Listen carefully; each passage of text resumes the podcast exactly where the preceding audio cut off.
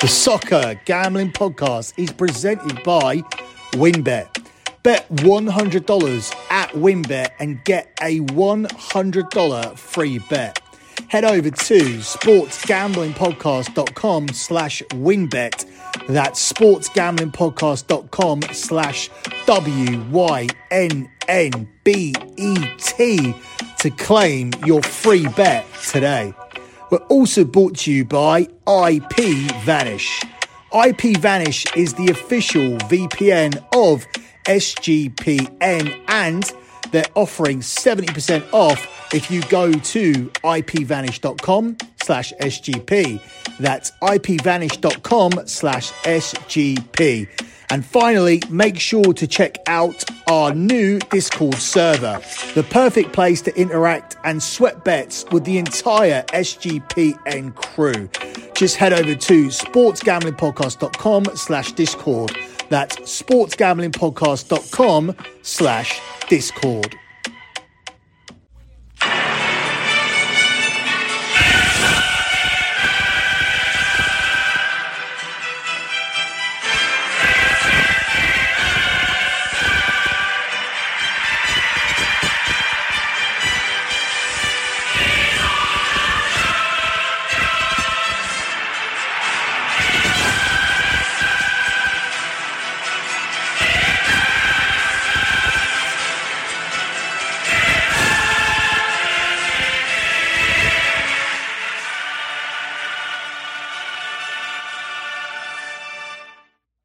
This is your UEFA Super Cup preview here on the Soccer Gambling Podcast, along with our first look at the Champions League futures for this season.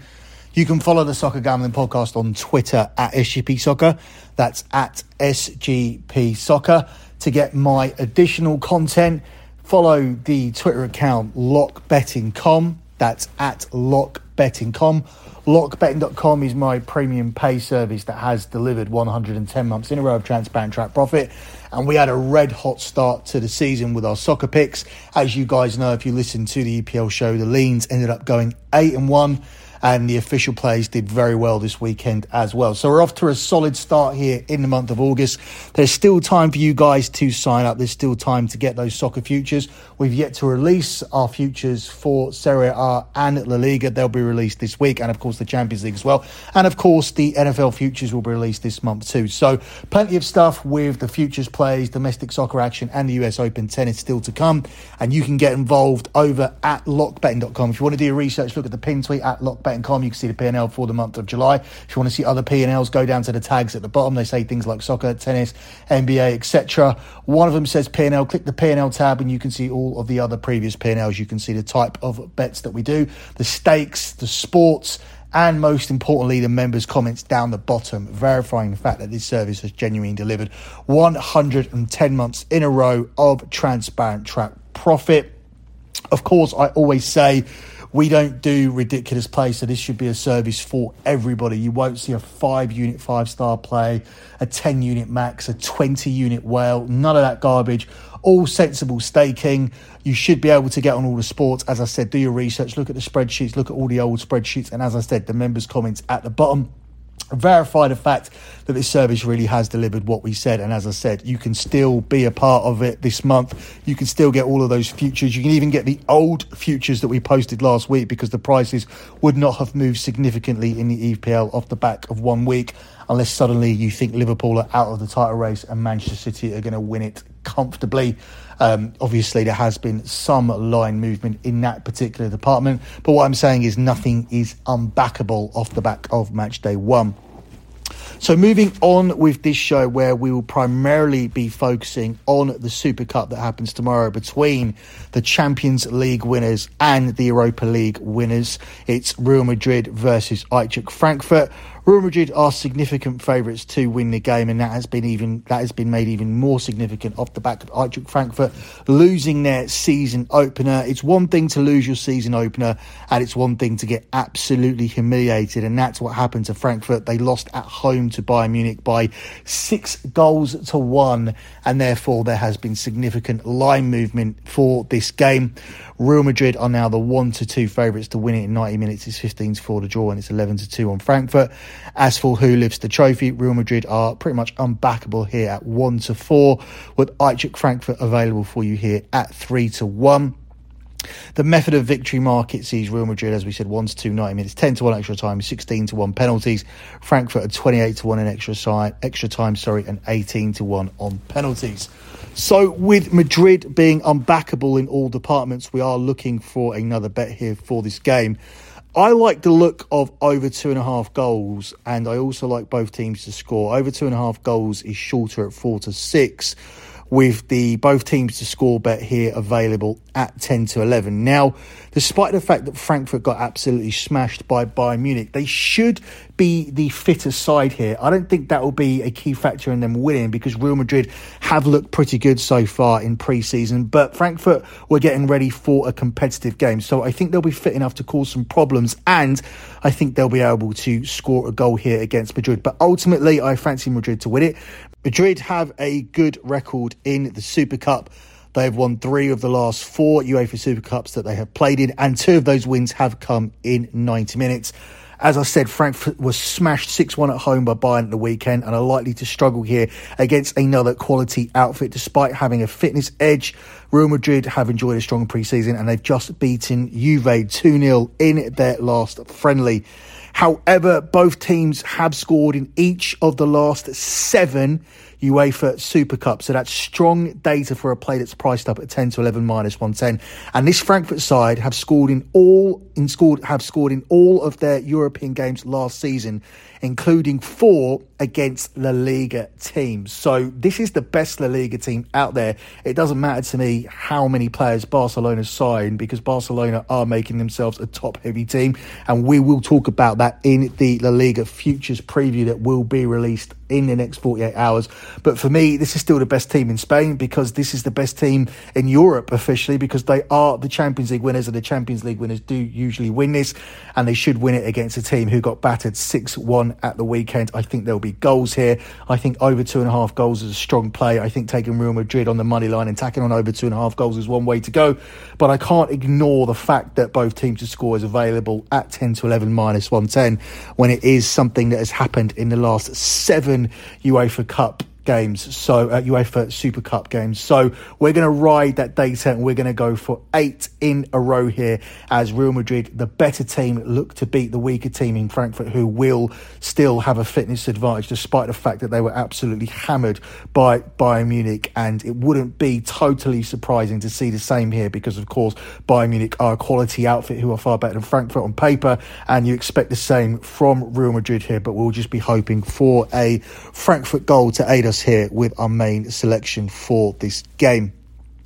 So, as we move on from the Super Cup, not too much more to say on that. We will have a brief look at next season's Champions League. Of course, Real Madrid won it last season, and they did it as a largely unfancied team. They were underdogs in every single round last time when they played. They were underdogs when they came up against PSG. They were underdogs against Chelsea. They were huge underdogs against Manchester City. And they were underdogs in the final as well. But they managed to navigate every single round. Yes, of course, they, they rode their luck at times. They had a lot of luck winning it. But it's better to be lucky than good. And um, you were getting that feeling at some stage in that tournament that Real Madrid's name was on the trophy. I certainly wasn't going to back against them in the final. And this is nothing to do with my dislike of Liverpool. I genuinely just felt like the route that they'd taken, sometimes you just feel like a team are a team of destiny.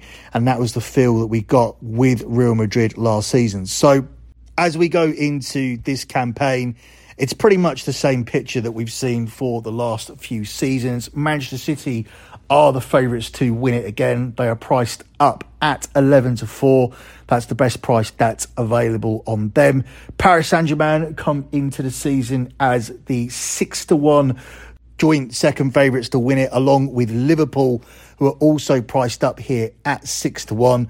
You then get Bayern Munich at eight to one, with Barcelona available at twelve to one. They are ahead of Real Madrid in the market last season's winners, who are available here at fourteen to one. It's 22 to 1 on Chelsea. It's 25 to 1 on Tottenham. Inter Milan at 44 to 1. Juventus here available at 55 to 1. Atletico Madrid also 55 to 1. AC Milan at 75 to 1. Ajax at 100 to 1. And everybody else, including Dortmund, Leipzig, Sevilla, Napoli, are all over 125 to 1. So I'd love to make a case for those teams down the bottom, but I just can't I think Napoli are going to be a different team without Koulibaly. I think Sevilla are better in the Europa League. Uh, I think Leipzig, they've got a very, very good young team, but I can't see them challenge for the Champions League. And I think Dortmund, without Haaland, I think they, they, they've signed some good pieces, but I think for them it's just a case of getting back into the Champions League. And, and Ajax, be interested to see how they'll do without Erik Ten Hag, but I can't make a case for them either. Can't make a case for AC Milan. Phenomenal achievement winning Serie A last season, but um, I don't think they're going to be contenders in the Champions League. Can't make a case for Juve. They seem a little bit all over the place. Atletico Madrid, they're not going to win the Champions League until they find a way to utilise their attackers. This sitting back and being negative and trying to steal games is never going to work for them. Inter Milan, I think their priority will be winning Serie A again, but I think out of the Italian teams, they could possibly pose the most threat. Tottenham, for me, they are a dark horse because last season they were unbeaten against both Manchester City and Liverpool. And if you can do that, you can be a threat in the Champions League over two legs. In fact, they had a 100% record against Manchester City last season, beating them twice. So to see them at 25 to 1, that's a big price for Tottenham. I also think 22 to 1 is a big price for Chelsea because they can beat anybody on their day. They won the Champions League a couple of years ago and they got to two cup finals last year, only losing on penalties to Liverpool, who are very lucky. I think Real Madrid at 14 to 1 is ridiculous, coming off the back of winning it last season, being the most successful team in the history of the Champions League as well. I think Barcelona at 12 to 1 is ridiculous for other reasons because they're not winning the Champions League. I don't think they're winning the league either. Um, they've made some serious top heavy signings. Yeah, they're going to score loads and loads of goals. They may score 100 goals a season, but they're going to concede 50, I believe, in the league as well. So I think that's going to be their Achilles heel. I don't think they've got enough protection for that back four. I understand that they bought Koundé in, but Koundé's a player who mostly operates from the right hand side. I know he can be a right sided centre back, but he also can operate as a right sided player. He's a footballing centre back that likes to go forward. I'm not completely sold on Koundé's defensive skills. Individually, he's a great signing, but coming into this unit, um, if he's is he going to play alongside Gerard Piqué? Who's he going to play alongside? What's the defence going to be? What's the formation going to be? Who's going to protect that back four? It, it's difficult for me to, to visualise it until I see it. Obviously, you've got you've got Kessie there from AC Milan. He may provide some protection, but then you've got six attackers that you need to get in and around the team, or at least give them enough game time. I understand you're not going to play six at once, but um, you've just managed to to sign Dembele and, and make him take a pay cut. How are you going to get him in? How are you going to get the, the prodigy Fati in? Because Fati's obviously um, lauded as the next Messi, which is a big big statement. But still, that that's the that's the level that he's at. How are you going to get him in the team? What do you do with Aubameyang? How's Lewandowski not going to start every single game? It's it's it's a big problem at Barcelona, and, and they need to fix that. Um, and I just don't feel that it's going to be conducive to them winning the Champions League. Bayern Munich, we saw at the weekend they won. They won six goals to one. They've managed to replace Lewandowski, and they're going to implement the false nine, which is a little bit more in line with what Nagelsmann has done previously. I think they'll be more of a threat this season. And obviously, the big three are the big three. Liverpool get to the final on a regular basis. Manchester City are by far the best squad in this competition, and PSG Again, I don't think they should be second favourites. Yes, you've got Mbappe, Messi, and Neymar. And last season, that was enough for people to get overexcited and immediately install them as favourites. That was proven wrong. I've seen no reason why they should be second favourites this season. They've still got those same three players, but they've still got the same three problems. There's a, they're a top-heavy team. They don't have the depth around the rest of the squad. They've now not got rid of Pochettino and have, have a new manager in there, but no other manager has managed to win a Champions League, and I just don't see it being very different this season. So, as for who I'm tipping for it, early doors, I think Tottenham are a big price, but I can't look past Manchester City. I think if they find a way to utilise Haaland, and I've only watched one game, but at the weekend they utilised Haaland. They scored two goals. If they manage to utilise him here in the Champions League, and bearing in mind he's a regular scorer in the Champions League already at this stage of his career, then it's very, very difficult to look past them. They've had some horrendous luck they they should have won the Champions League already. They should not have been eliminated against Tottenham uh, in the previous in a previous year back in 2019. They should not have been eliminated against Real Madrid. They should not have lost the final against Chelsea. These are all things where Manchester City have snatched defeat from the jaws of victory. I don't know how long that can continue to happen. I feel that it's a big, big season for them now with Haaland there. You seem to have all the pieces in place. I've had a solid back line for a few years. People are critical of Manchester City's defence, and I can see that criticism coming in because you, you shipped three goals against Real Madrid. You, you conceded two goals pretty much in injury time to go out of the competition last season. But I think the big difference there was when Kyle Walker went out, and obviously injuries can change anything. Uh, if we look at if we look at our an NFL uh, an NFL betting pick, for example, and and the quarterback is imperative to that team winning. Let's say Aaron Rodgers goes down for, for Green Bay, then Green Bay are not only going to not make it to the playoffs, they're going to have a losing season. That they're going to end up going like four and thirteen. That's how key he is, and obviously all of that needs to be factored in. But if we're looking at this team picking up no injuries, if we're looking at their, their first 11, if we're looking at Walker and Cancelo being the players out wide, we're looking at Ederson in goal, we're looking at a partnership of, of Stones and Dias or, Dias and Laporte. We're looking at Rodri protecting this back four with um, with De Bruyne and, and Gundogan in front of them. If you're looking at the wide players being Grealish and Mahrez with Haaland down the middle, if you're looking at this team being the team that mostly plays the Champions League this season, then I not, I cannot see past Manchester City. I actually tweeted out the other day that it's reached a point where I believe that six of these Manchester City players could be in the world 11 that's how genuinely strong I believe they are. I think Dias is, is, is one of the best two centre backs for sure. I think Cancelo and Walker are the best two fullbacks in the world. I can't think of a better holding player than Rodri. I can't think of a more prolific striker than Haaland as far as the number nine goes. Yes, Lewandowski could go into that argument, and people can still argue that Lewandowski is currently still better than Haaland. But ultimately, if that's your opinion, that's fine. But inevitably, that will change. He'd be be it this season or next season or the season after that. The best number nine in the world is going to play for Manchester City if he already doesn't. So I think this is the year. I think from what I saw at the weekend, although it's very, very early, it looks like that signing is going to click for them. And if that's the case, I can't see them blowing it this season. So getting Manchester City now at 11 to 4, in my opinion, does provide you some solid value. So that concludes your very early look at the Champions League outright markets and, of course, your UEFA Super Cup preview. Our main lean there was on both teams to score. If it happens, it will be the eighth Super Cup in a row that that has occurred. Don't forget to check out all of the additional content this week. Of course, we will have an EPL show at the weekend looking at match day two. But Serie A is also back, so look out for two episodes of Scommessa Italia, one for match day one and one looking at the outright futures markets. We'll also be putting a future show out for La Liga.